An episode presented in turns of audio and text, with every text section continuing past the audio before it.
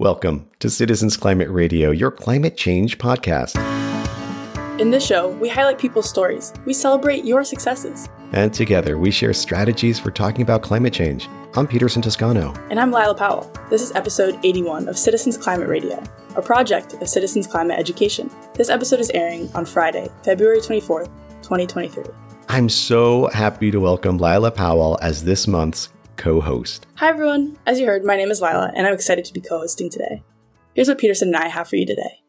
I went for a walk in the woods to interview writer Lilace Mellin Guignard. As a young woman, Lilace spent a lot of time alone in remote wilderness. She wrote about her experiences in her memoir, When Everything Beyond the Wall is Wild Being a Woman Outdoors in America. These wild spaces have prepared her for climate change. Also, a group of women will join me to share our own experiences of being in nature. Poet Hila Ratzabi unpacks a poem from her collection, There Are Still Woods. What she shared with me completely altered my relationship with nature. We allow it to be in the background, and we think that our lives are the foreground. Tamara Staten, our resident resilience expert, wraps up her series on the five key steps to resilience. But first, Peterson, I heard you've been walking in the woods with poets? Well, one poet, actually, Lilace Mellin Guignard. We didn't talk poetry, though. Lilace published a memoir about the many ways she was alone in the wilderness. For about two hours this past October, Lilace and I walked the Toshers Trail in Hill Creek State Park in northern Pennsylvania. It was one of those like perfect autumn days. I started the conversation by asking her to describe herself, and it, it just went from there.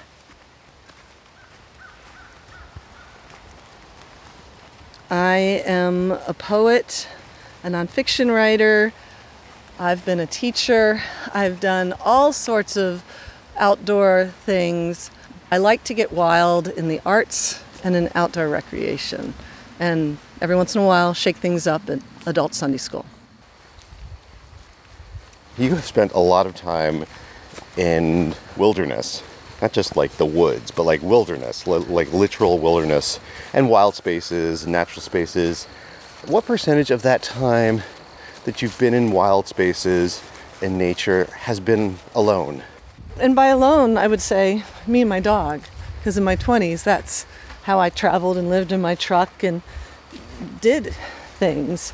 I mean, if I was whitewater paddling, I was always with somebody. But if I was backpacking or hiking, it was always me and my dog, or just running out to camp in the car, to car camp.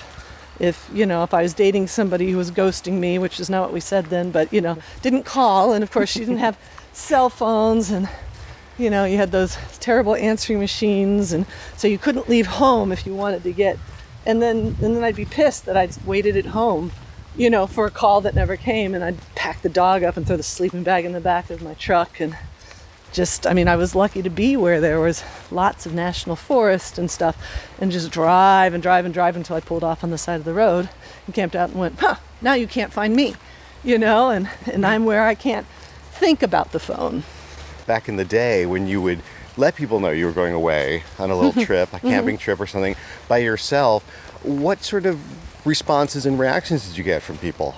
Afterwards people would say things like oh you're so brave or oh you're so stupid. What the heck are you doing with that? That's crazy.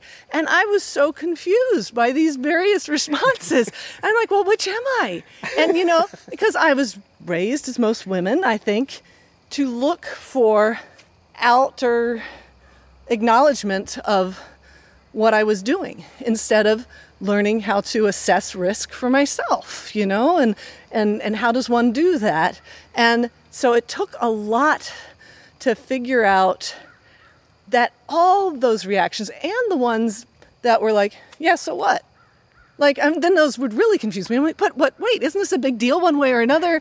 And they're like, no, you know. And I was like, what does this mean that there are so many responses that happen multiple times to these actions? And that's probably what set me on some of the questions that I was pursuing that ended up in the book.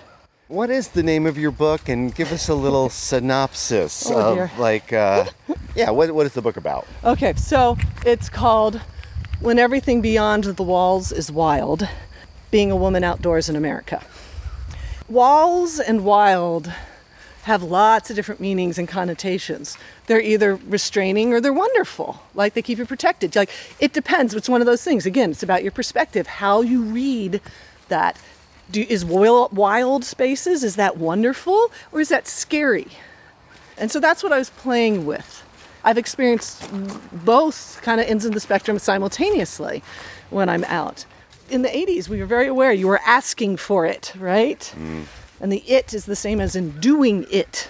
Mm. So I didn't want to be that person, but I also didn't want to just get in a relationship with a guy because he was outdoorsy and that would give me access to the spaces and activities I wanted to do, quote unquote, safely.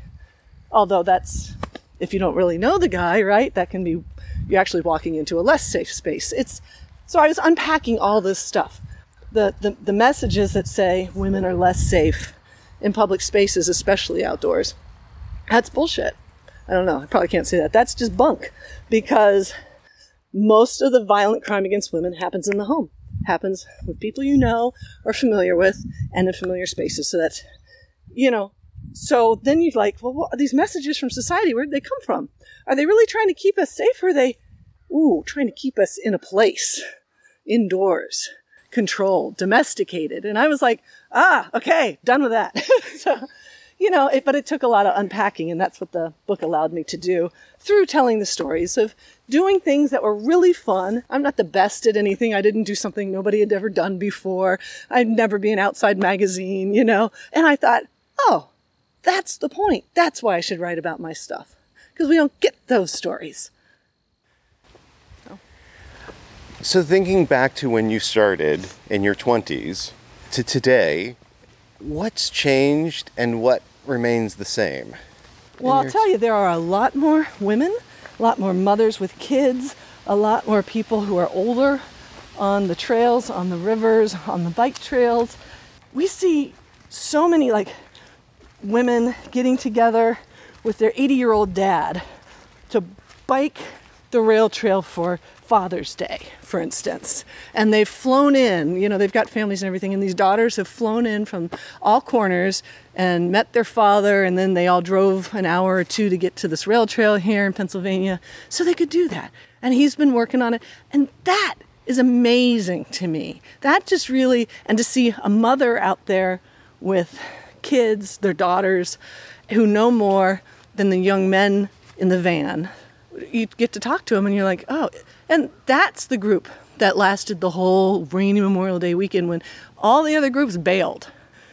It's not because they were tougher, they knew more, planned, prepared, didn't have ridiculous expectations, and, you know, had the right gear.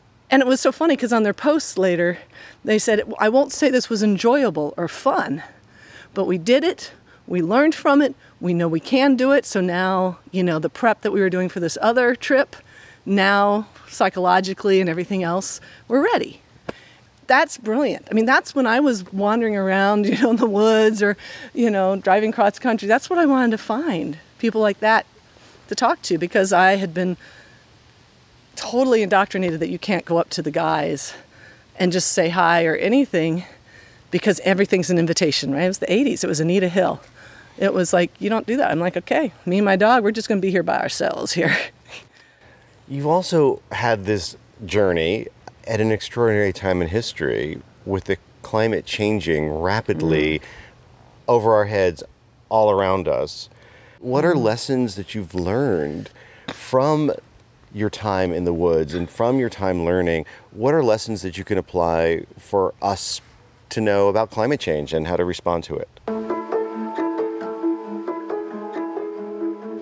All the things that I learned about risk assessment and planning and preparing for going out, especially solo, and into areas where I couldn't control everything, has really shaped my ability, I think, to cope with the news, with the expectations, with the, you know, all this talk about mitigation and ad- adaptation and, you know, what do we really need to worry about? Well, I mean, one of the big things that doesn't get said often enough is that climate change in areas there will be winners and losers. You know, some areas will suddenly get a more mild, you know, climate. Around here, it'll be more mild in terms of temperatures. We're going to have extreme weather, you know, but we might have a longer growing season for some things right? Um, but we might lose the maple syrup. We're gaining poison ivy. You know, there's so there's it's this risk assessment. There, there's always stuff shifting, and it's different for different areas. So to be able to say, well, I have learned to find joy in environments and experiences where the whole point is I can't control everything. I think that's huge. Because what we need to do is figure out where to keep finding joy and connect that with the natural world and with each other. So, no matter what happens, we're still on a daily basis able to tap into that.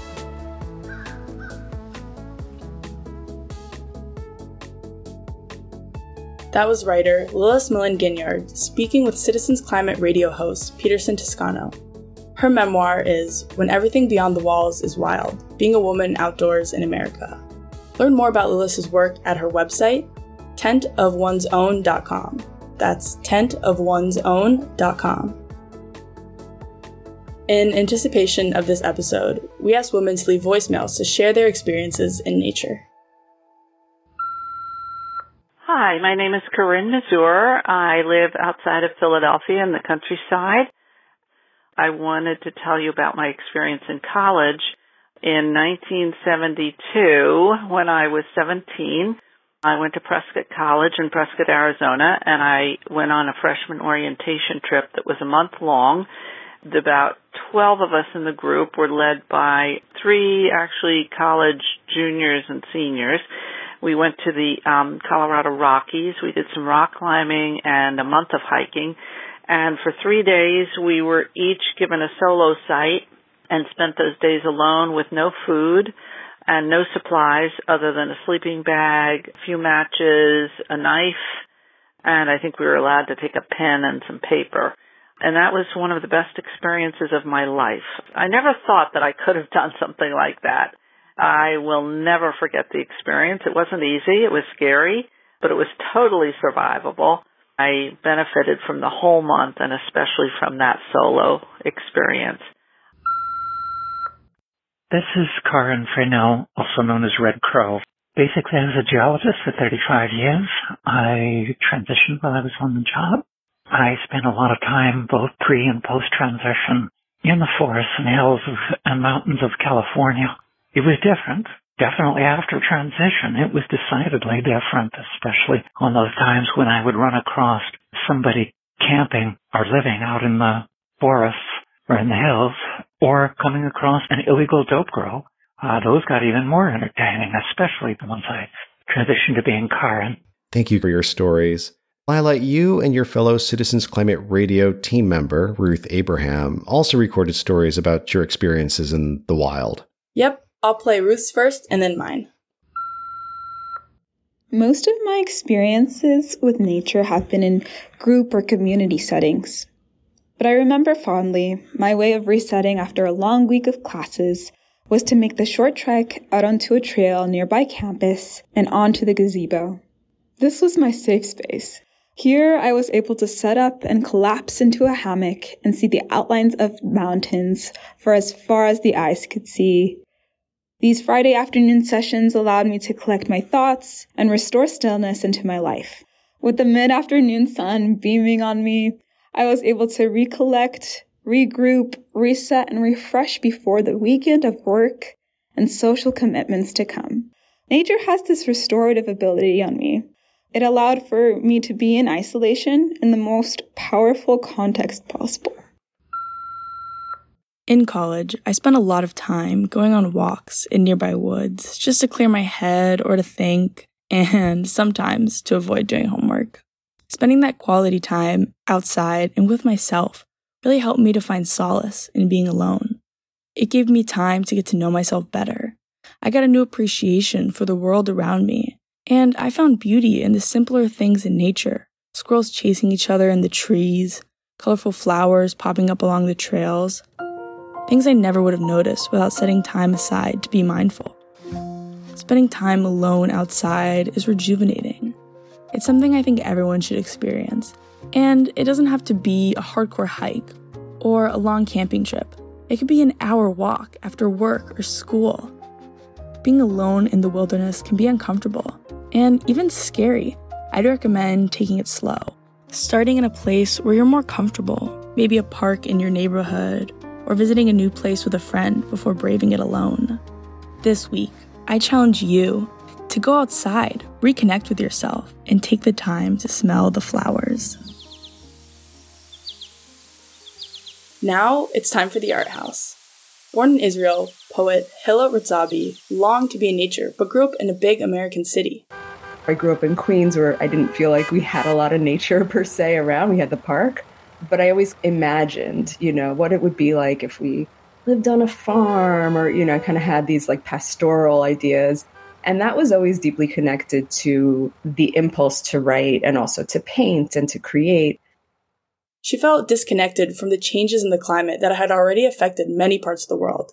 That was until 2012, when Hurricane Sandy barreled into New York and New Jersey already I was starting to read more about climate change and, you know, it was starting to be more in the news and more widely talked about. But the experience of living through the hurricane, the three days of where it was like happening, oh, is the tree across the street going to go flying through the window? You know, just like all the thoughts that went through my head, thinking about my parents in Queens and hoping they were okay. And in the end, they were fine, but it was like block by block, you know, who was okay. In her book of poetry, There Are Still Woods, Hila Ratzabi sits with her feelings, ideas, and wonderings about climate change and its impact on the natural world. Like Hila, earlier in life as a New Yorker, I felt disconnected, apart from nature. I longed to get closer to it, to become part of nature, maybe even become one with nature. Speaking with Hila, though, I had a revelation. I am nature. It was such a wild thought because my everyday life doesn't seem natural at all. I mean, I'm not like a forest. But the more I thought about it, the more I realized that even nature itself is no longer pure and untouched. It's also out of balance. What happens when you are very close to nature and you actually just kind of sit there um, or you walk or whatever it is you're doing and you allow yourself to just receive and be present to what is there. It's so alive. To get really close to that experience is spiritual. I asked Hila to help us go deep into one of her poems. She agreed to reveal her process and then read the poem. The title of the poem is Willapa Bay, and that's the place where I wrote the poem. It was an artist residency where I was for four weeks. It's this gorgeous bay right on the, I think it's the westernmost point of Washington state. It's really far out there. It's so quiet, really was just such a great place to just be and connect with nature. I would just, you know, take my notebook out and just go on different walks every day, just sort of put myself somewhere and take the notebook and the pen and I just kind of wait, you know, to see what will happen. And so I really just sat and I was listening to the sounds of the seagrass, which is such an amazing sound. And I guess it was the image of the moon that was the first thing. I tipped my head to match the angle of the moon, as though my ear could pull a tide from myself. And it must have been as evening was sort of slowly coming on and just looking at the moon and just seeing the moon on this angle. I think I literally probably tilted my head and just was like, oh, me and the moon, we're at the same angle now. You know, and I just had this like little moment. The inner wave is calm, but broils below. With the gratitude I'm careful not to drown in. Immediate feeling of the gratitude of being part of nature, but then also like I'm careful not to drown in because suddenly it brings me to that also underlying place of fear and grief and the sense that we're losing these things. When we get to the section, how can I walk away from this place? How can I walk away when I'm choked with the voice of the mother, parched from reciting the list of the dead. What do I do when I leave? How can I walk away when I'm choked with the voice of the mother? I just feel this urgency that things are being lost. And then we get to sort of the apocalyptic moment of the poem. Where else can we go with this? Well, why don't we just let the animals come and take over the house? Come, come, beasts of earth, in your armies of fur and horn, let your bodies rage us down. That brings me comfort. I mean, I hope humans will survive. I think, you know, like, I'm rooting for us, but I'm also rooting for the rest of nature. But then, of course, the poem ends with really wanting to hold on to this sense of this is our place too. And like, we can be here. Let me stay. Let me go. I'm the earth's. And then just sort of reaching out cry, cry, crows on the shore. What have you heard? What have you seen? You start at looking outward at nature, it goes inward, goes through this whole process, and then it's like, again, kind of going outward again at the end, and just sort of like, okay, crows, like, tell me, tell me your story so that I'll know what to do next. Willapa Bay. The three quarter moon is tipped in the sky, still sleeping. Seagrass bristles, fulfilling its duty to the wind. I tip my head to match the angle of the moon, as though my ear could pull a tide from myself. The inner wave is calm, but broils below, with a gratitude I'm careful not to drown in. What to do with it? Wind, weeds, water, earth. Now I know why they call you mother how the tall grass waves in all our languages. Goodbye, hello, help us, help. How even when we go, how living is nothing but a flutter of wings. The wind's one note catches in the branches of the great Sitka spruce with an effortless acceptance that opens some bowl in me to that sound. How can I walk away from this place that traces sky, mountain, water, wind in one seamless line. How can I walk away when I'm choked with the voice of the mother, parched from reciting the list of the dead? How can I walk away when the perfect horizon is killing me with a crazed love? Let me stay. Let me stay. Let the cougar stalk. Let the black bear roam. Come, come, beasts of earth, in your armies of fur and horn. Let your bodies rage us down. Make your nests in the abandoned house by the bay. Raid the fridge, ruffle up the beds. Let the land grab begin. We are not sorry. We are over. Let me stay. Let me go. I'm the earth's. I am wild from the future's howl. Cry, cry, crows on the shore. What have you heard? What have you seen? Tell me what the bay said when you insisted. Tell me where you've hidden the bones in the field. That was Hila Ratzabi reading the poem Willapa Bay. It appears in her book of poetry, There Are Still Woods, published by June Road Press. Learn more about Hila Ratzabi at her website, hilaratzabi.com. Hila is spelled H I L A, and Ratzabi is R A T Z A B I. HilaRatzabi.com. Special thanks to Clara Fang for introducing us to Hila and her poetry. If you have an idea for the art house, feel free to contact us at radio at citizensclimate.org. That's radio at citizensclimate.org. Now it's time for the Resilience Corner. Hi, I'm Tamara Staten, CCL's Education and Resilience Coordinator, and this is the Resilience Corner. I want to do everything that I can to see that you have what you need to stay strong and steady in the important climate work that you're doing. Last month in the corner, we reviewed five key steps to deepening resilience. We then took a deeper look at the fourth step practice. This leaves us with the last step to discuss today repeating these five steps regularly. As mammals with malleable neural networks, repetition trains our brain. It helps us learn, grow, and improve. Our neural networks are like a big field of tall grass. When you walk once to the other side, the grass rebounds relatively quickly. But if you walk that same path again and again, it becomes the easiest path to take, the one that offers the least resistance. It might be hard to notice your thoughts, feelings, or internal experiences when you first start to try. It might also be hard to remember to notice. But with intentional repetition, it gets easier. Notice, accept, seek help, and practice. Notice, accept, seek help, and practice. Sometimes, however, we follow a particular path that doesn't actually bring us to where we want to go. But we stay on this path because it feels easier than blazing a new one. This is what learning in progress is all about, though starting new pathways. So it's not just about repetition, about doing the same thing over and over.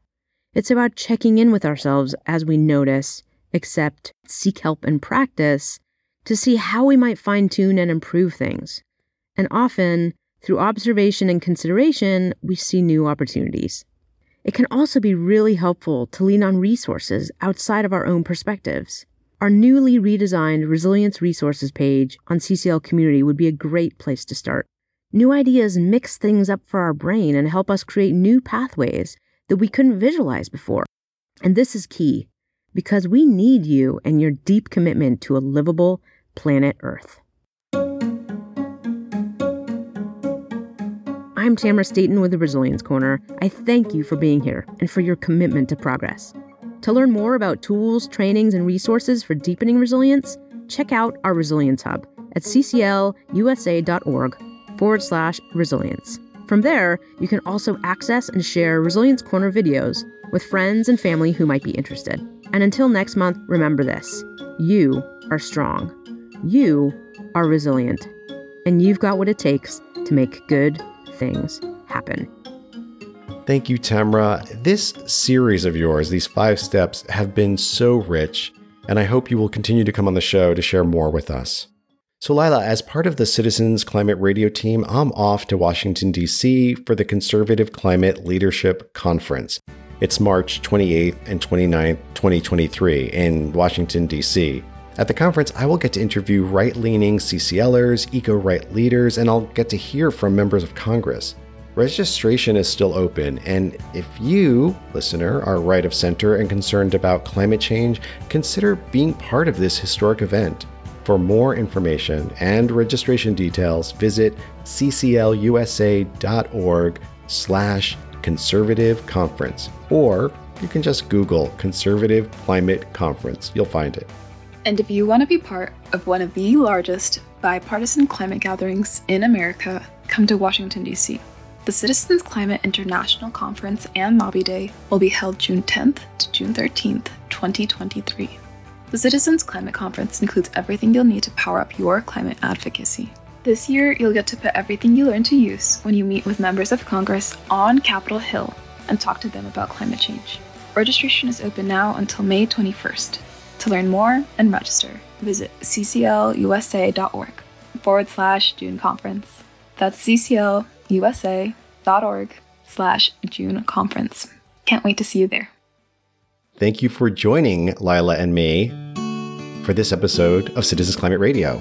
Here at Citizens Climate Education, we want you to be effective in the climate work you do. So we provide training, local group meetings, and many resources. In fact, Lila is part of a special intern training program. You've been here, what, like five weeks and you're already co hosting? Oh, yeah. It's fun and just a little terrifying. the Citizens Climate Education Training programs are designed to help you build the confidence and skills needed to pursue climate solutions. Find out how you can learn, grow, and connect with others who are engaged in meaningful work. Visit cclusa.org.